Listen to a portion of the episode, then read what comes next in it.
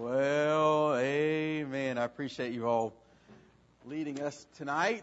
We, uh, I pray God's done that in your heart if you've been a part of this week of meetings, that God has drawn you closer to Himself. I, I'll be honest with you. You know, my church is in Midtown Atlanta, and uh, so we don't we don't do much bluegrass music, you know, and stuff. But I, I asked a friend of mine not too long ago. I said, "Man, what's your favorite kind of music?" And he said, "I like them both." I said, both. He goes, yeah, Southern and gospel. I like them both. And so, I like them both, blue and grass. Anyway, we are grateful as we uh, continue, man, just ask God to move and to touch hearts and to speak to us. And if it's truth and filled with the Spirit of God, then God says it's worship. And so we must worship in spirit and in truth. Some of you have been, how many of you have been here every night of this meet? Man, a bunch of you folks. Y'all get the like perfect attendance award. I'm always a little um, leery, and this is my second time being with Pastor Jared and actually revival and coming back, and it's kind of like y'all keep coming back for more. And it reminds me of the old story about a guy who had an elephant, and he would travel all of the country. This elephant, he would do elephant tricks, and then he'd get to the end of his elephant show, and he'd say, "I'll pay anybody one hundred dollars who can come up here and make this elephant rear up on his hind legs like this." Well, he'd travel all the country. People would pay money to see him do his elephant tricks, but nobody could figure out how to make his elephant rear up on his hind legs like this. Well, he made the mistake of going to this one small town, doing his elephant show, got the end of his show, and said, I'll pay anybody $100. We can make this elephant rear up on his hind legs like this. Well, all of a sudden, this mean little wiry old man got up from the back of the tent with his pitchfork in his hand. He walked up to the backside of the elephant, and he stuck that up his backside. That elephant reared up on his hind legs like this. Well, the guy thought, I've been found out. I've got to come up with a new routine, a new show. And so he thought and thought. And he decided, I'll pay anybody $1,000 who can make this elephant go like this and then go like this. The guy traveled all over the country, made more money than he made the first time. But he made the mistake of going back to that same small town where he'd been before. He got the end of his circus show and he said, I'll pay anybody $1,000 He made this elephant go like this and then go like this. Well, that same little wiry, mean old man from the first time got up from the back of the tent with a pitchfork in his hand. He walked up that elephant. He looked that elephant square in the eyes and he said, Do you remember me? That elephant went like this. Then he said, Do you want me to do it again? The elephant went like this. I don't know why, but that's kind of how I feel tonight. I'll keep, keep coming back for more. I want you to take your Bibles and find Hebrews chapter 11 tonight. And uh, while you're finding Hebrews chapter 11, I, I, do want to say, I don't get a chance tonight, to say thank you all for uh, just being such gracious hosts and uh, loving on me and letting me feel like a part of your family here at Green Pines uh, this week. You, you do know, by the way, if you're saved, we's cousins. You know that, right? We're, we are family, and you guys have definitely made me feel like family this week. And I just want to say thank you, and thank you for praying for my wife and for my my family. I'd mentioned that she went to Haiti a few weeks ago, and I was home alone with the kids, and so I know she's making a great sacrifice, but she believes in God's call in my life, and this is a part of what we do. But I promise you, I could not do what I do without a loving and encouraging wife. And the truth of the matter is, when it's all said and done, uh, most of you will probably not even remember who I am. And the only thing that matters is whether or not I was a faithful minister to my wife and to my kids. I promise you more than anything else, that's how I measure. You can come up to me and say, Pastor Larry, that was a good word, or you really blessed me, or you're really godly, but you don't know me. You really don't. Not based on what happens up here. Uh, the real measure, I believe, of any man, whether he be a preacher or not a preacher, is his ministry at home. And so I appreciate you praying that God would continue to use our home to be a place that glorifies Him and honors Him. And these past few days, as I've preached to husbands and wives and moms and dads and teenagers and young people, I promise you, I'm preaching to me too. I need the reminders. A man once said, Show me two men and one dog making their way down the road, and I may have trouble telling you who's the master of that dog. But after a short time, if those men come to a split in the road and go their separate ways, I'll have no trouble at all telling you who is the master of that dog. Why? because that dog will follow his master just about every single time. Life is filled with intersections. Every single day, those of us who profess to be followers of Jesus Christ wake up at an intersection. We've got to decide who is going to be master of my life today. I want to be the type of man where every single time I get at, to one of those decision making places, there is no doubt in anybody's mind Jesus Christ is master of my life. I shared last night, my goal in life is to be faithful, faithful to God and faithful to my family. I want to be faithful. Hebrews chapter 11 has been called the great hall of faith. Some say Hebrews chapter 11 is filled with the heroes of the faith. One man said the message of Hebrews chapter 11 is have some heroes.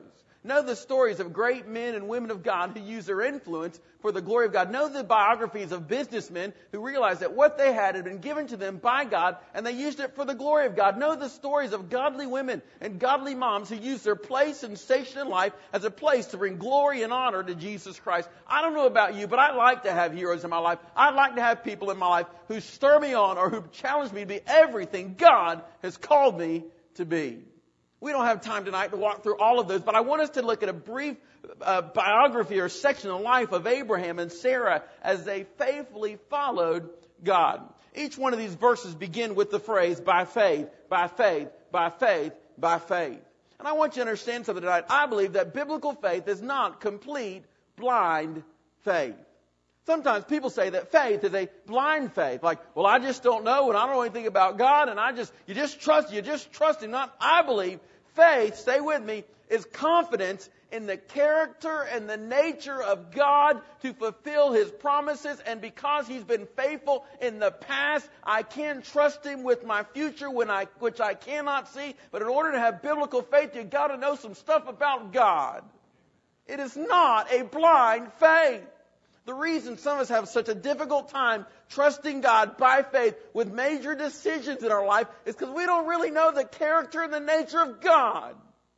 But I promise you, when the doctor tells you you've got cancer, or the doctor says you've lost the baby, or your employer tells you you've been laid off, you better flat know some stuff about God if you're going to stay faithful to Him. So each one of these people in Hebrews chapter 11, they understood some things about the character and the nature of God, so they were able to trust Him with their future decisions. There are some folks in this room, and you've got to make some serious decisions in the near future, as far as maybe where you're going to go to school as a young person, or what your profession's going to be, or maybe it relates to your family and being moved to a different city because of a, job opportunity, or maybe you're considering marriage, or just decision after. Life is filled with these intersections. How do we faithfully follow him. Hebrews chapter 11, beginning in verse 8. If you've got it, say, Got it. If you don't, say, Hold on. Man, y'all are good. Hebrews chapter 11, verse 8. Here we go. By faith. By the way, is that blind faith, church? Thank you. By faith. Abraham obeyed when he was called to go out to the place which he'd receive as an inheritance. And he went out not knowing where he was going. By faith, he dwelt in the land of promises in a foreign country, dwelling in tents with Isaac and Jacob, the heirs with him of the same promise. For he waited for the city which has foundations, whose builder and maker is God. By faith, Sarah herself also received strength to conceive seed, and she bore a child when she was past the age because she judged him faithful who had promised. Say what? Verse 12. Therefore, from one man, and him as good as dead, were born as many as the stars of the sky in multitude, innumerable as the sand which is by the seashore. These all died in faith, not having received the promises, but having seen them afar off, were assured of them, embraced them, and confessed that they were strangers and pilgrims on the earth.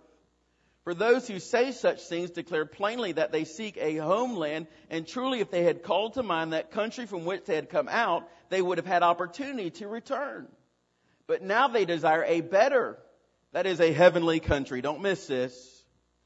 Therefore, God is not ashamed to be called their God, for he has prepared a city for them. God in heaven, we ask you once again to honor your word tonight.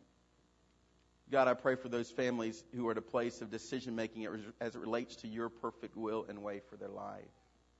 God, I pray for those who are at a place where you're bringing them to a place of understanding that you died for them and you paid the penalty for their sins and you're asking them to respond to you in faith and trust you as Lord and Savior. I pray tonight you would overwhelm them with who you are, overwhelm them with your perfect plan, overwhelm them with your grace, and that today be a day of salvation for them. God, would you speak through your word, please, through the power of your spirit? In Jesus' name we pray. Amen. Faithfully following the will of God. Number one, when it comes to faithfully following the will of God, what we are is more important than where we are. You might even say who we are is more important than where we are. A lot of times you ask questions about God's will and you say, should I take this job or that job? Or should I go to this school or that school? Should I live in this town or that town? Well, as we begin to study scripture, we learn that when it comes to God's will, the real issue isn't so much where I am. The real issue is, am I who or what God wants me to be right where I am? Verse 8, Abraham obeyed when he was called to go out to the place which he received as inheritance. We could literally translate that while he was being called, Abraham obeyed. It's the idea of instantaneous or simultaneous obedience. The idea in the grammar that the text wants us to understand is that when Abraham sensed God's calling, Abraham started to move. Now, I don't know if Abraham moved that day, or he moved that week, or if he moved that month, or if it took him a year to get all his affairs in order. But I do know this, based on the text, when Abraham had a clear word from God, Abraham obeyed God at that moment, which leads to the principle delayed obedience is disobedience. If you were to do a word study in the Bible on the will of God and look up the places where the Bible talks about the will of God, almost without exception, it always talks about godly or holy living. As you guys make your way through this series, and this week is dedicated to obedience. 1 Thessalonians chapter 4 says, This is the will of God. Your sanctification, that you abstain from sexual immorality. Romans chapter 12 says, Therefore I urge you, brothers, to offer your bodies a living sacrifice, which is a reasonable act of worship, that you may prove what is that good or acceptable or perfect will of God. Almost every verse in the Bible dealing with the will of God deals with who I am or what I am more than it has to do with where or what, where I am. The real question, the first question, as relates to the will of God is this. Am I obedient? Am I who God wants me to be? Right where I am. If you were to come to me and say, Pastor Larry, I'm really trying to make a decision about God's will in my life, how do I decide God's will? I would say, well, obviously we start with the Bible because there's some things we really don't need to pray about. You know, I'm thinking about marrying this old boy and he don't love Jesus and he's a pagan and a devil worshiper, but I'm thinking about marrying him. You think that's God's will? I don't have to pray about that one. It's really clear. It's really clear. We start with God's word. We pray. We seek godly counsel. I believe God speaks through other believers sometimes. We look at the circumstances and how God is at work in our circumstances. And let's say you go through all those things and you can't, still can't decide whether or not you should go to NC State or you should go to Carolina. Some of y'all are like, no, that's easy. That's in the Word too. Anyway.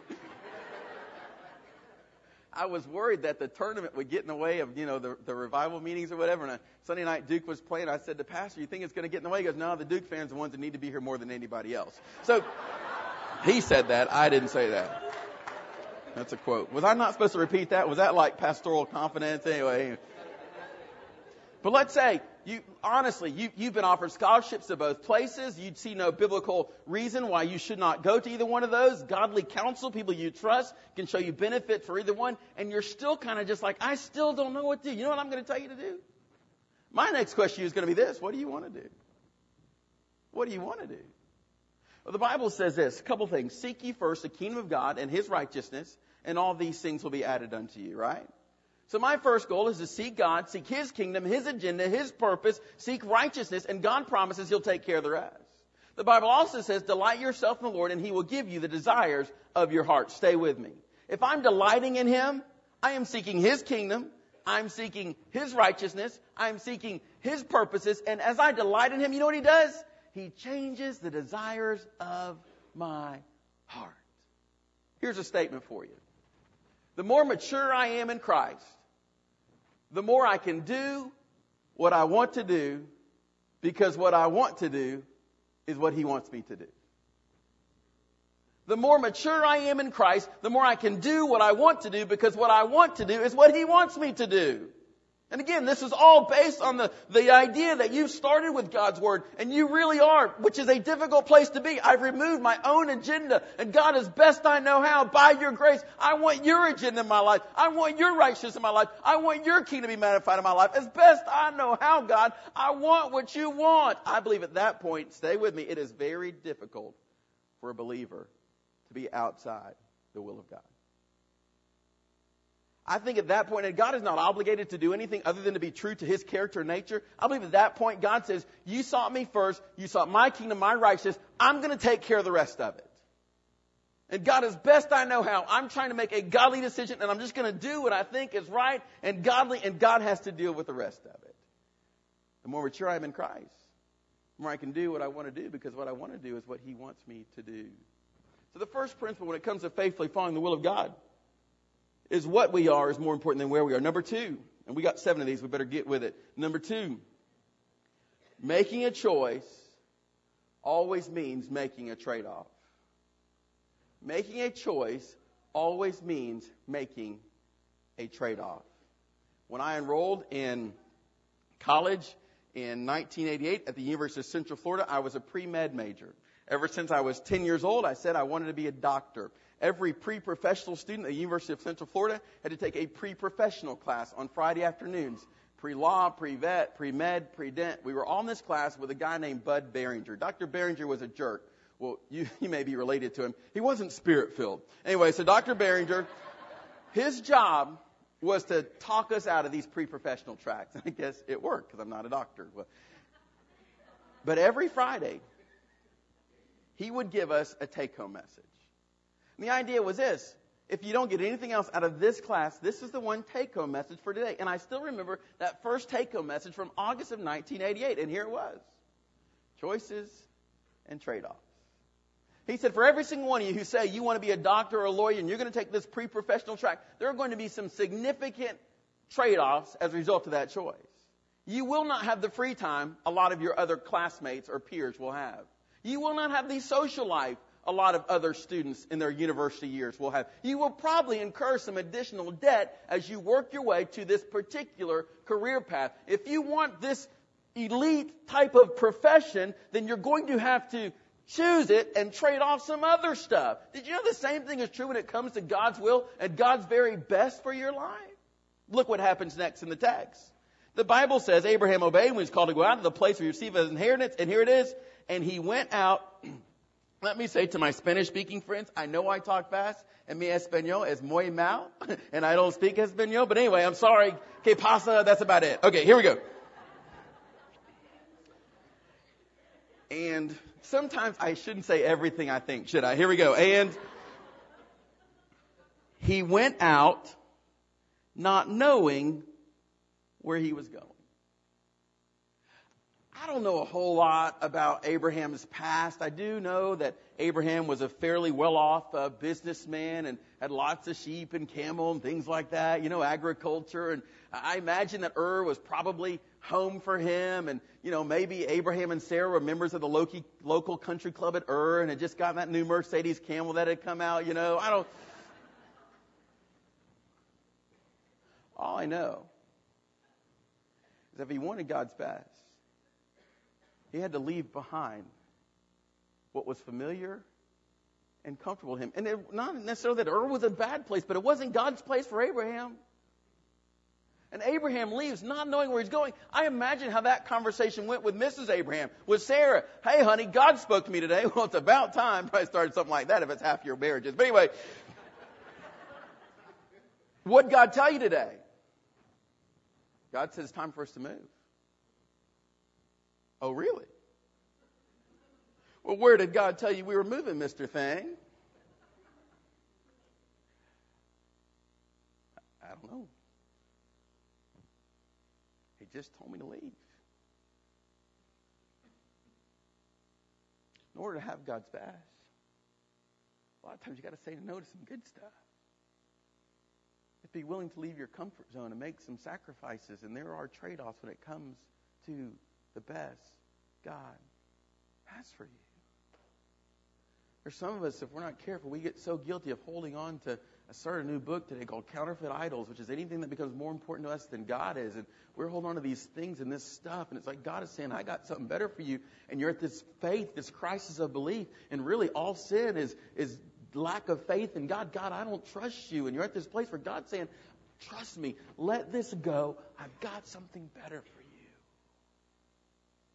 And most of you, you're not out doing the big bad sins. You're not all up in the club getting your groove on or whatever y'all do up here in Knightdale. Listen, you listen, you're not running around on your wife. You're not doing drugs. Pretty good old boy. I'm telling you, God didn't just save you to be a good old boy. If you want God's best, there will come times in your walk with God, Brother Mike, where you have to leave. Not know where you're going, but all I got is Jesus. And a sure word from Him. And I trust Him. There are choices and there are trade offs when it comes to faithfully following the will of God. Think about something with me. When Jesus Christ calls the Apostle Peter to follow Him, what had Peter been doing all night long? Fishing. What was Peter's profession? Fishing. How many fish had Peter caught that night? None. Good job. Jesus tells Peter and the other disciples, who will eventually become disciples, go back out, lower your nets on the other side of the boat, and they catch so many fish that their nets start to break. And it's on that very same day that Peter left his nets and followed Christ. Peter was a fisherman. That's what he did for a living. On that day, it's most likely that Peter caught more fish than he had ever caught in his life or professional career because the nets weren't prepared to handle that many fish. It's very likely that on Peter's day of greatest potential financial gain, he left it all to follow Christ. When it comes to following God, there are choices and there are trade offs, but following God and being right with God is better than this old anything this old world can give you. But you got to know something about God before you could do something like that. Number three, when it comes to faithfully following the will of God, it is not just about you. It is not just about you. Verse 9. By faith he dwelt in the land of promise as in a foreign country, dwelling in tents with Isaac and Jacob, the heirs with him of the same promise. Question who is Isaac in relationship to Abraham? His son. Who is Jacob in relationship to Abraham? His grandson. Why Abraham's decision on whether or not to leave Ur and trust God and move forward, it didn't just affect Abraham. Well, it affected Sarah, it affected his son, it affected his grandson. The truth of the matter is, it affected an entire nation if you ever try to share Jesus Christ and the good news of the gospel with people, sometimes you might get this response. Well, I believe religion is a private matter. I believe faith is a personal issue. No, it's not. So your decision this week about whether or not to respond to God in obedience doesn't just affect you. Ma'am, your decision this morning about whether or not to wake up and spend time with God and walk according to the principles of the Word of God, it doesn't just affect you. It's not a personal decision. I am, uh, I'm intrigued by the uh, the rapper Eminem. I don't know if y'all know who Eminem is. I, I said something one time about Eminem. This sweet little lady came to me after service, and she said, "Would you explain again? Now, what has M&M Candy Company done wrong? I don't quite understand." And so Eminem is a he's a white hip hop rapper, multi platinum. When he first came on the scene, he had this song that said uh, said I'm sorry, Mama, I never meant to hurt you, but tonight I'm cleaning out my closet. And then he said, I wish you could see little Hailie, which I guess was a little girl at the time. He says, but you'll never see her. I won't even let her come to your funeral. I'm like, dude, like even a guy on death row is like, I love you, mom. You're number one. You know what I mean? What's, you're going, why is this guy so angry? What, what happened in this guy's life that is so vulgar and just like, what's that? Well, if you learn about Eminem's life, you can, you begin to learn that the man who fathered him and his mother made some very poor choices that relates to the righteousness of God. It had a radical impact on who he is today. Listen, it's, it's not an excuse because he's old enough to know better, but it sure does help you understand why he kind of is the way he is today. I, I don't know if you you watched the news today. There was a middle schooler. They're talking about these text raging. A middle schooler yesterday got so mad at what a girl text, texted him. He sent her a text, says, I'm coming over to break your neck. Went to her house. She is in a medically induced coma tonight because he literally beat half her brains out. Literally. Well, I was listening to the news before I came over here tonight. Come to find out, he's being raised by a guy who's not his dad because his dad has been in and out of jail like 40 times. The guy he's living with has been in and out of jail. I mean, it's, it's a mess. Sir, it's not a personal decision. It affects how you treat your spouse. It affects how you treat your coworkers. It affects how you treat your neighbors. It affects how you treat the person who's serving you in a restaurant or at the grocery store, at the gas station.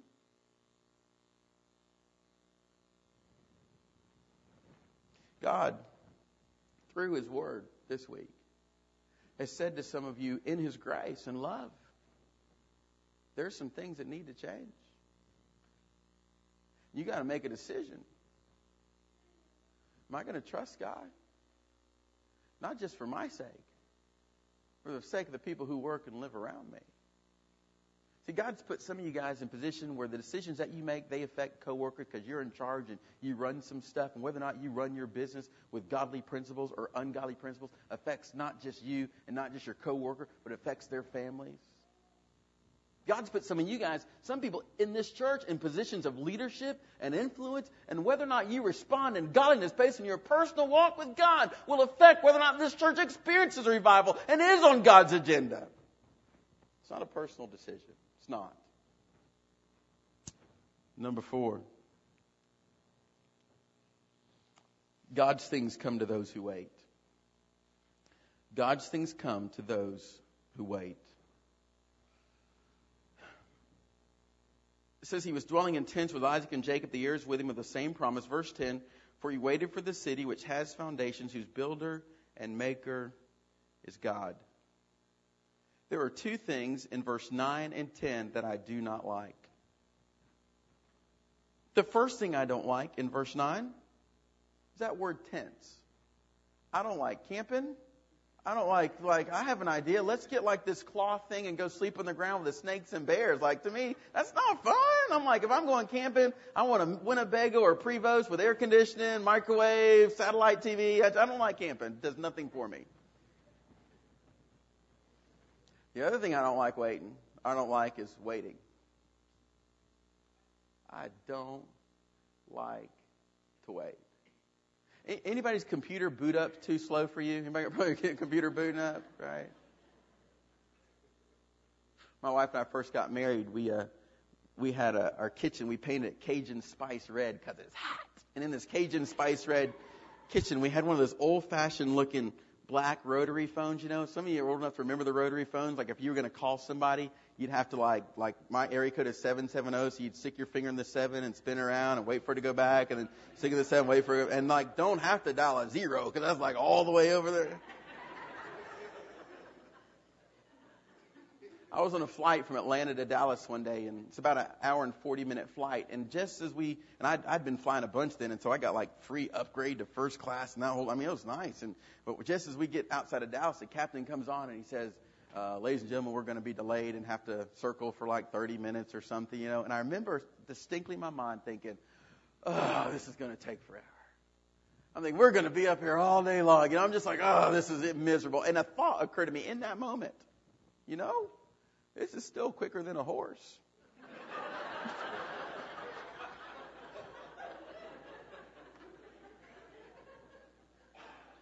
I don't like camping, and I don't like waiting. But the Bible says that Abraham lived in a twin, tent, dwelling in the city of promise, waiting on God, waiting on God to, for a city whose builder and foundation or maker is God. If the message of verse 8 that is Abraham didn't want to get behind God, the message of verse 9 and 10 is Abraham didn't want to get ahead of God. God, I don't want to build a home. I don't want to build a future. I don't want to build a career. I don't want to build a family unless you build it. The Bible says unless the Lord builds a house, its laborers build in vain. My city, probably like your city, a lot of people moved because the economy was moving. There were some jobs opening up. Man, what a great opportunity to get a promotion. And so listen, the money was good. They moved to a city. All of a sudden their family is all messed up and they're asking questions. God, why did you send me here? And I wonder how many times God says, you never asked me. Well, I went to that school because that's where mom and daddy went, or because they had a good football team. Well, I married that guy because he seemed like a hard worker, and because you know he seemed like a good guy, and he treated me right. You never asked him. I don't like tents, and I don't like waiting on God. But the message is this: I'm not going to build anything. I'm not going to get ahead of God unless God tells me to do it. And God's things come to those who wait on Him which we will see spilled over into the next principle when it comes to faithfully following God. And can I just tell you something? Just because God doesn't show up overnight doesn't mean that God's abandoned you or God's not kept his word or God's not faithful. Which you will see clearly in this next point. Number five. God's grace is greater than our struggles. Verse 11 is an anomaly to me. By faith, Sarah herself also received strength to conceive seed, and she bore a child when she was past the age because she judged him faithful who had promised. Anybody else see a problem here? You read your Bibles. Let, me set the stage for you because some of you, you maybe not have a biblical like history and know what's happening. God comes to Abraham and Sarah, 74, 75 years old. The Bible says their bodies were as good as dead, which meant they weren't having no babies, right? God says, Abraham, I'm going to make you the father of a nation. Your offspring will outnumber the stars of the sky. They will be as innumerable as the sand which is by the seashore. The name Abraham means father of many. I mean, the name Abram, which is what his name was at the time, means father of many. Uh, can you imagine Abraham walking maybe down this the uh, side, seaside of the Sea of Galilee. Some old guy sitting there having a cookout, a fish fry or something, and they see Abraham walking up. Howdy, stranger. How are you? What's your name? My name's Abram. Oh, Abram, that means father of many. How many kids you got? I actually I don't I don't have any kids. hey y'all, check this out. This guy's named Abram, ain't got no kids. That's a good one. That's funny. You should change your name. God does change his name to Abram. He has a breath mark. So it goes from Abram to Abraham, breath mark, Abraham. God changed his name from father of many to father of a multitude. Imagine that conversation. Hey guys, look who's coming. It's old Abraham, father of many, ain't got no kids. Oh no, guys, God changed my name. Really? What did he change it to? Good thing he did. Changed it to Abraham, father of a multitude, right? Twelve, thirteen years later, still no kid. Now stay with me. They had a very clear word from God. Still no kid. Abraham's wife, Sarah, says, Well, I have an idea, Abraham. Why don't you go in and sleep with the maid, Hagar? And then we can fulfill the promise. And Abraham, being the dumb guy like we are sometimes as husbands, okay, honey, if you think that's best, you know.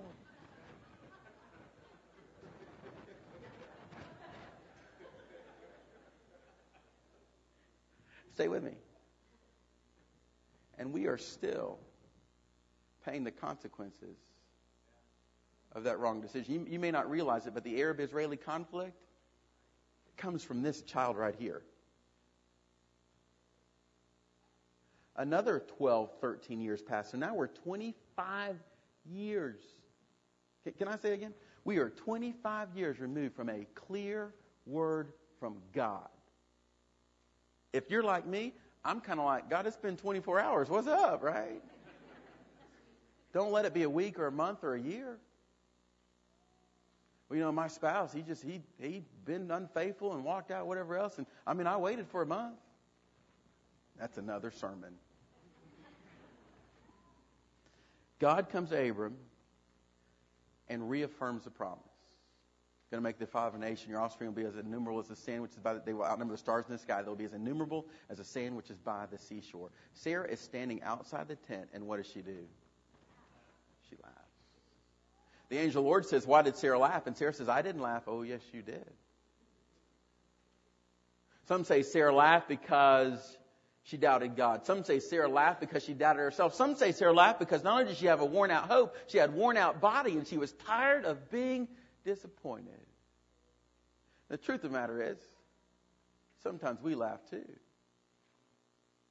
God says, I can take your old deadbeat of a husband and I can radically change his life and turn him into a man of God. I can take your church and use it to turn Knightdale upside down and reach all the way over to Triangle Park and turn these universities.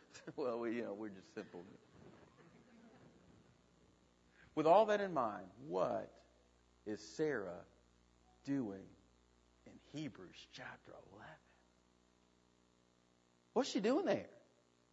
And she trusted God, and God gave her. What's she doing there? I'll tell you, the only way she got in Hebrews chapter 11 is the same way you and I get into the kingdom of God. It's grace.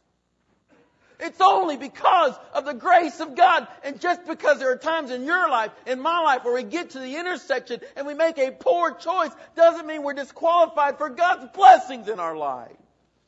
See, here's the deal. There's some folks in this room, and if we were to put your testimony up on this screen, dude, you have flat blown it. There's been some times you've done some, and sin just makes you stupid. That's a Greek word. Look it up later. You've done some stupid things. And the devil would not just have you believe that you have failed, but that you are a failure. And though maybe I'm saved by His grace, I'm going to heaven, but God could never use me in a significant way. I'm telling you, the Bible says where sin abounds, grace does much more abound. And make no mistake about it, the only thing that nailed my Savior to the cross was my sin and your sin. Sin is serious, but His grace is that more serious and sufficient.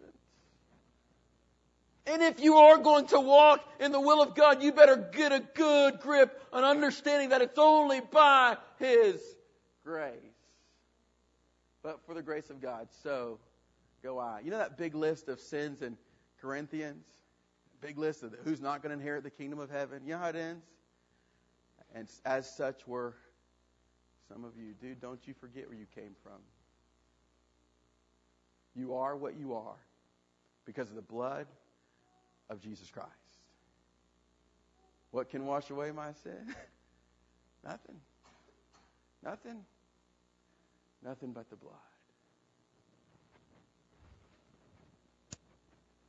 God is calling some of you tonight to fall on your knees in a fresh way and to thank Him for His grace, to ask Him for His grace, to ask Him for His mercy and for His forgiveness. Some of you are walking in a guilty distance from God, and there's stuff in your life that flat should not be there. As God says we, we're praying and asking God for a spirit of revival, there, there will be no revival until we get honest about the fact that we need revival and need a fresh touch and need to get back on the right road. The only way you're going to get back on the right road, sir, is not by doing better and trying harder, is by pleading for God's mercy and grace to get you there. I shared on the first night of this meeting, the Bible says God resists the proud, but he gives grace to the humble. It is not until you and I humble ourselves and admit that we need His grace that He gives us this grace. And as long as we are prideful and act like we've got it all together, we get a stiff arm from God. Number six. When it comes to faithfully following the will of God, a dead world cannot satisfy an alive spirit. A spiritually dead world cannot satisfy an alive Spirit. Verse 14. The Bible says, For those who, those who say such things declare plainly that they seek a homeland. And truly, if they had called to mind that country from which they had come out, they would have had opportunity to return. But now they desire a better, that is a heavenly country. What the text is saying is this at any point along this journey, if they had thought about Ur and going back home and the old way of living and the old crowd and the old lifestyle and the old gods or whatever else, at any point in this journey, they could have turned around and gone back. But guess what? They didn't want to. They didn't want to. God changed their desires.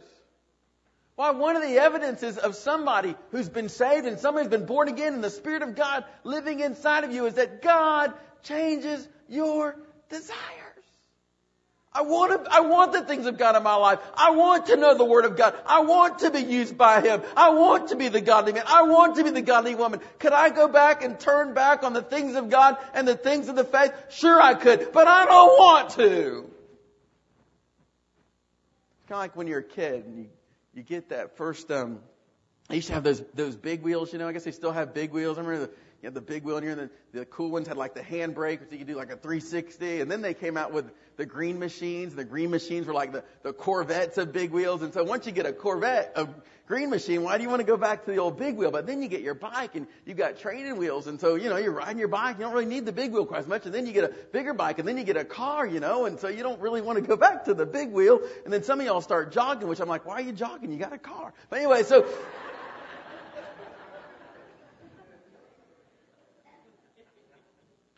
once you taste of the mercy of God and the things of God, once you once you know, hey dude, sir, you ever put your head on your pillow at night and felt like I'm right with God? You know that feeling? You ever put your head on your pillow at night and feel like, you know, I got peace. I may not have a whole lot of stuff and a whole lot of things and a whole lot of accolades, but you ever put your head on your pillow at night and go, you know, I'm right with Him. Once you know what that tastes like, there is nothing else in this world that will ever provide satisfaction. And the believer is miserable outside of the will and the way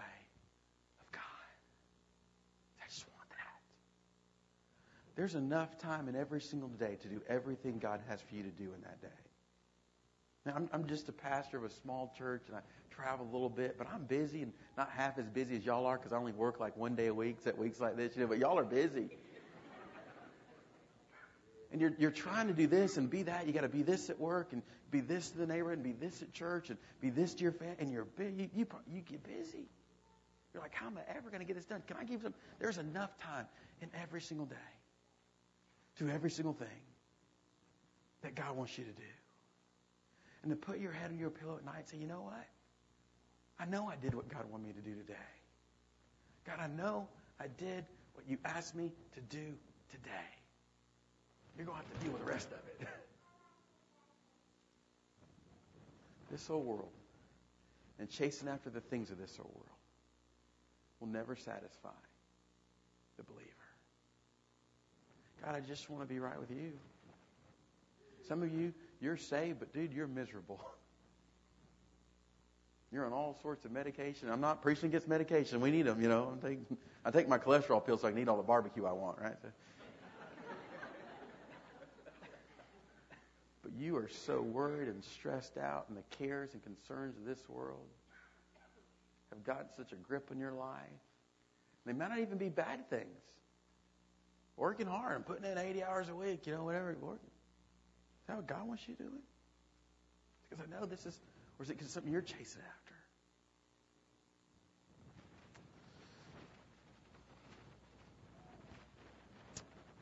Number seven. Our separation endears us to the Savior.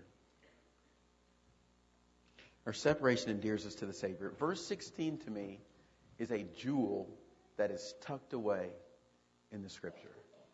And if you're not careful, you will you'll miss it and you'll rush right over it. And if you're like me, until I systematically was studying this passage, I missed it. Look what happens in verse 16. But now they desire a better, that is a heavenly country. Therefore, God is not ashamed to be called their God. Do, do you see what's happening here? Based on the fact that they didn't want to get behind God, right? They obeyed when He was called. Based on the fact that they were willing to make these choices and trade offs. God, I trust you. Therefore, based on the fact that they didn't want to get ahead of God, based on the fact that they were recipients of the grace of God, based on the fact that their desires had changed, their wants had changed, the Bible says God is not ashamed. to be called their God. Several years ago, before I had my own kids, a friend of mine asked me to take their son to baseball practice. We got to practice a little bit late. He ran out onto the field while practice was already going on. I went and sat on the bleachers with some of the parents, and one of the parents asked me, Is that your boy? And I said, No, that brat's not mine, thank God, you know. He's not mine. And the guy sitting beside me who asked me the question, he said, Well, he said, See that kid out there in left field? He said, That's uh, that's my son. He says, Man, you should see him swing a bat. There's another lady sitting up kind of this way. She said, See that little short fella playing shortstop? She says, Yeah, that's he's my son. He's fast. He's got a great arm on him. It's like all these parents just start like telling me about their kids. I'm like, I didn't ask you about your kids, you know, but they just did. Just did. You know what those parents are in? It's mine. He's mine. I'm proud of him. He's mine. In my mind's eyes, I see this text unfold in real life today. I could almost see God saying, You see that young middle school girl who maybe isn't the prettiest girl or the smartest girl and doesn't get a whole lot of attention, but every morning she wakes up and spends time with me because she just really trusts me, believes I am who I say I am, and she's really trying to live for me in a real tough place.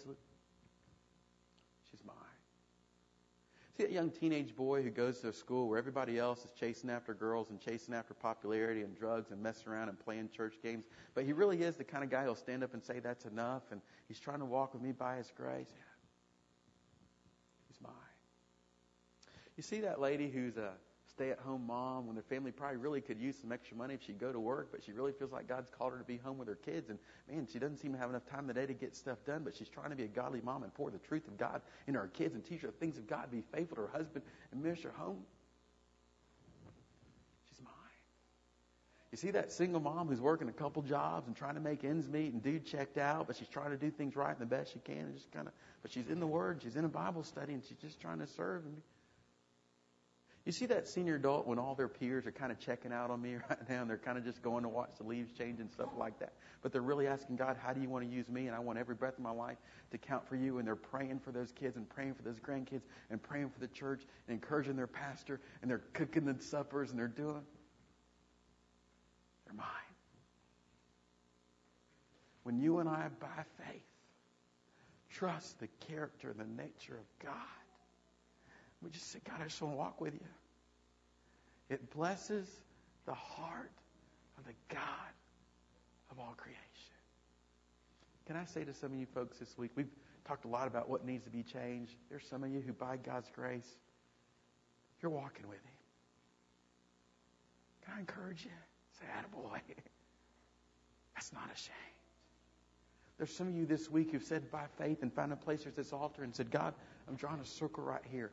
And I'm asking you, God, to make me into the man you have called me to be, to grow me into the woman you have called me to be. It blesses the heart of God. And tonight, I believe the Spirit of God is saying to some of you, I died to save you. I spilt my blood to pay for your sins. I know everything that you have done or will ever do. And the word says, but God demonstrated his love for us.